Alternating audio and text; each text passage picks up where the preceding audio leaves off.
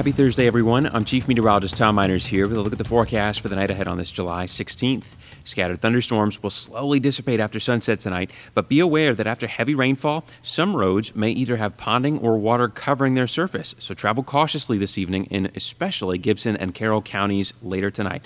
Temperatures will drop to the lower and middle 70s again under partly cloudy skies. Stay with WBBJ 7 Eyewitness News for the latest forecast and keep up with Storm Team Weather online too for more updates.